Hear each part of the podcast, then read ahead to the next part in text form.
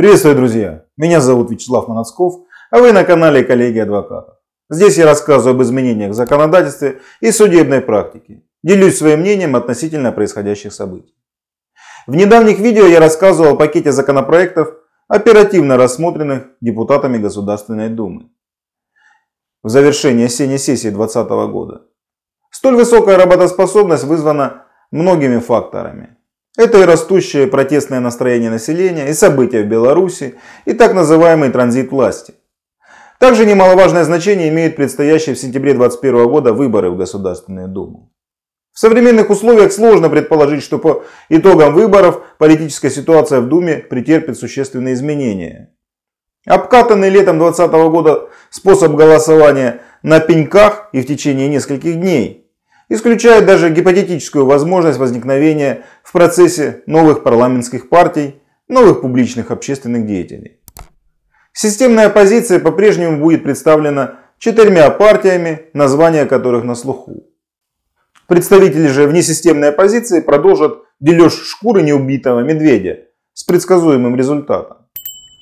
Однако озвученные перспективы не исключают необходимости хотя бы в общих чертах представлять организацию существующей системы власти. Сегодня в видео о структуре парламента в России, нормах формирования Нижней Палаты Федерального Собрания и народных избранниках.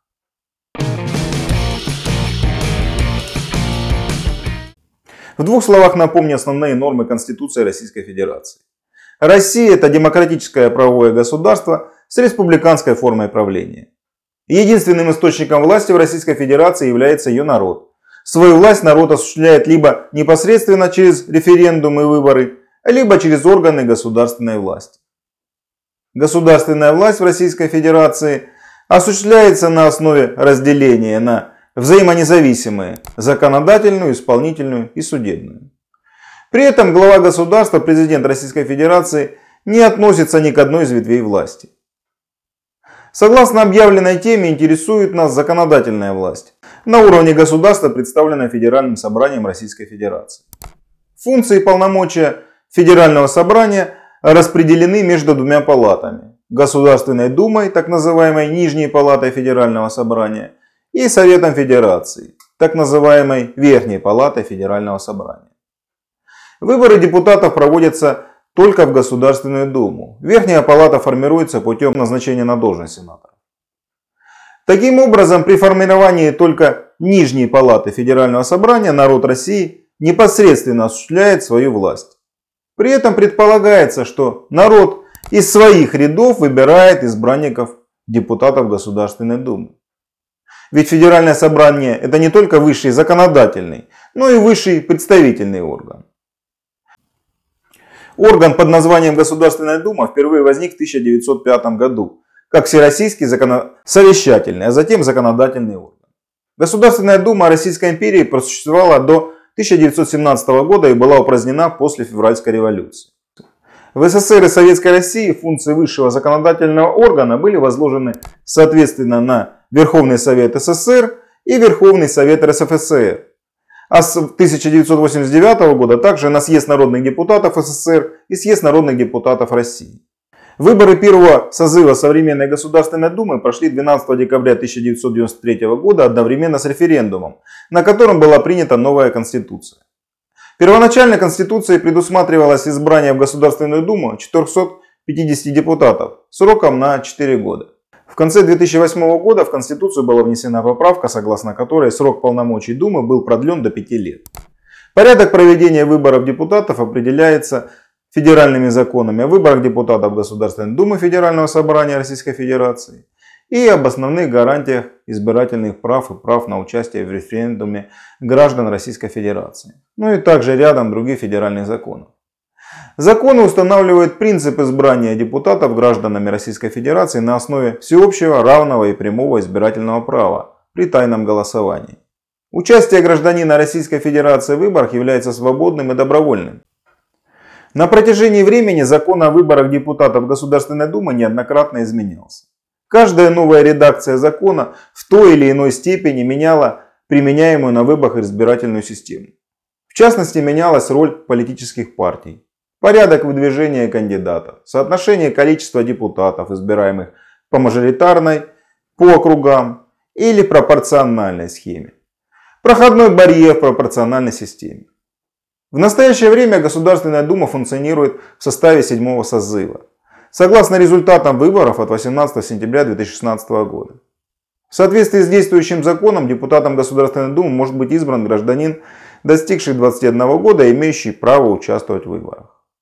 Постоянно проживающий в Российской Федерации, не имеющий гражданства иностранного государства, либо вида на жительство или других оснований для проживания на территории иностранного государства. Недавним законом депутатам Государственной Думы, так же как и иным чиновникам, э, запрещается открывать и иметь счета или вклады, хранить наличные денежные средства и ценности в иностранных банках, расположенных за пределами территории Российской Федерации. Действующий созыв Государственной Думы формировался по смешанной системе. 225 депутатов избирались по одномандатным избирательным округам, а другие 225 депутатов по федеральному избирательному округу пропорционально числу голосов избирателей, поданных за федеральные списки кандидатов от политических партий. Смешанная система выборов предполагает деление территории России на 225 избирательных округов с количеством избирателей прерывно равным. При этом каждый одномандатный избирательный округ должен полностью находиться в пределах территории одного субъекта федерации. И каждый субъект федерации должен быть представлен хотя бы одним депутатом. Выборы по одномандатным округам проводятся в один тур. Депутатский мандат получает кандидат, набравший наибольшее количество голосов, относительное большинство. В части проведения выборов по спискам законом установлен процентный барьер, то есть минимальное количество голосов, при котором список кандидатов допускается к распределению депутатских мандатов. Величина барьера на выборах Госдумы седьмого созыва составила 5%. После подведения итогов голосования по партийным спискам происходит распределение депутатских мандатов. Партии, преодолевшие процентный барьер, получают места пропорционально полученным голосам. По состоянию на январь 2021 года в Государственной Думе сформировали свои фракции «Единая Россия» с числом 335 депутатов, руководитель фракции Сергей Иванович Неверов, КПРФ 42 депутата, практически бессменный с 1993 года руководитель фракции э, Зюганов, ЛДПР 40 депутатов с руководителем Жириновским и «Справедливая Россия» 23 депутата с руководителем фракции Сергеем Михайловичем Мироновым. Оставшиеся два депутата, избранные по одномандатным округам, не вошли ни в одну из действующих фракций.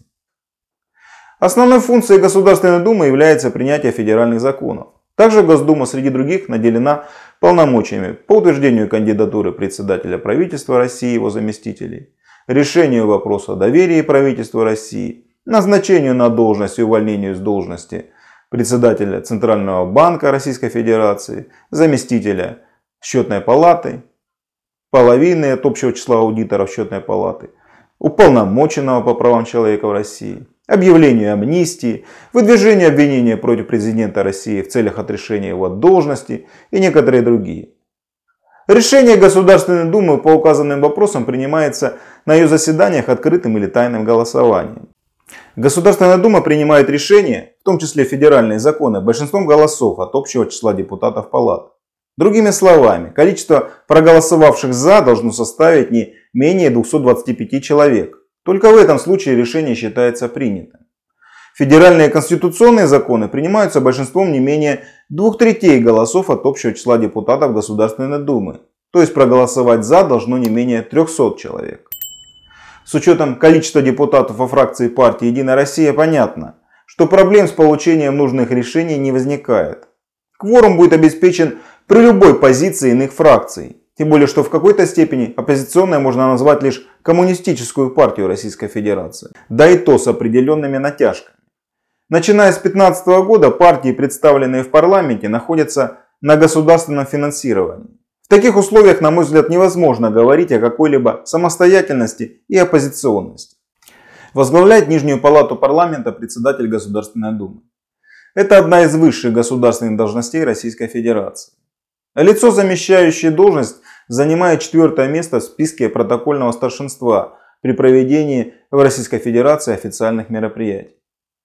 Председатель Государственной Думы осуществляет взаимодействие с другими ветвями власти исполнительной и судебной.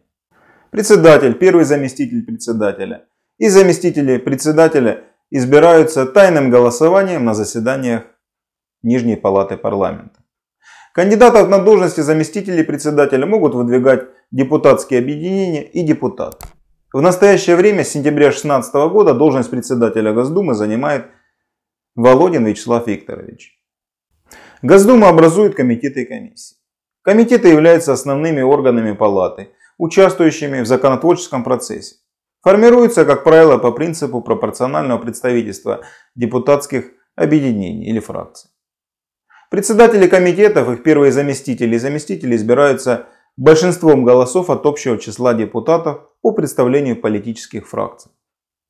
В настоящее время в Госдуме сформированы 26 комитетов, среди которых Комитет по государственному строительству и законодательству, Комитет по информационной политике, информационным технологиям и связи, Комитет по делам национальностей и другие.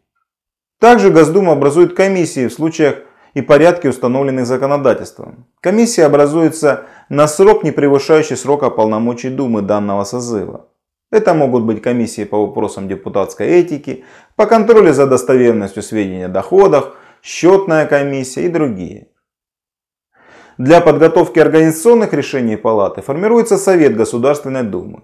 В него входят председатель Государственной Думы, первый заместитель председателя Государственной Думы, заместители председателя Государственной Думы и председатели фракций. Совет Государственной Думы составляет программу работы Палаты на очередную парламентскую сессию, направляет поступившие в Палату законопроекты на рассмотрение в думские комитеты, назначает парламентские слушания и внеочередные заседания, составляет календарь рассмотрения вопросов, принимает иные организационные решения. Решение принимается простым большинством голосов. В случае их равенства решающий голос принадлежит председателю или ведущему заседания заместителю. Озвученная видеоинформация получена из многих источников, в том числе с сайта Государственной Думы. Технические возможности этого сайта пока еще позволяют использовать открытую информацию о структуре Нижней Палаты Парламента, обсуждениях и принимаемых решениях. В свете последних событий нельзя исключать возможность ограничения доступа к этим ресурсам. Поэтому пользуйтесь, пока это возможно. Пишите в комментариях свое мнение. Если у вас есть вопросы или нужна помощь, обращайтесь. Звоните, переходите по ссылкам, задавайте вопросы в чате. Подписывайтесь на канал коллеги адвокатов, и мы ответим на ваши вопросы.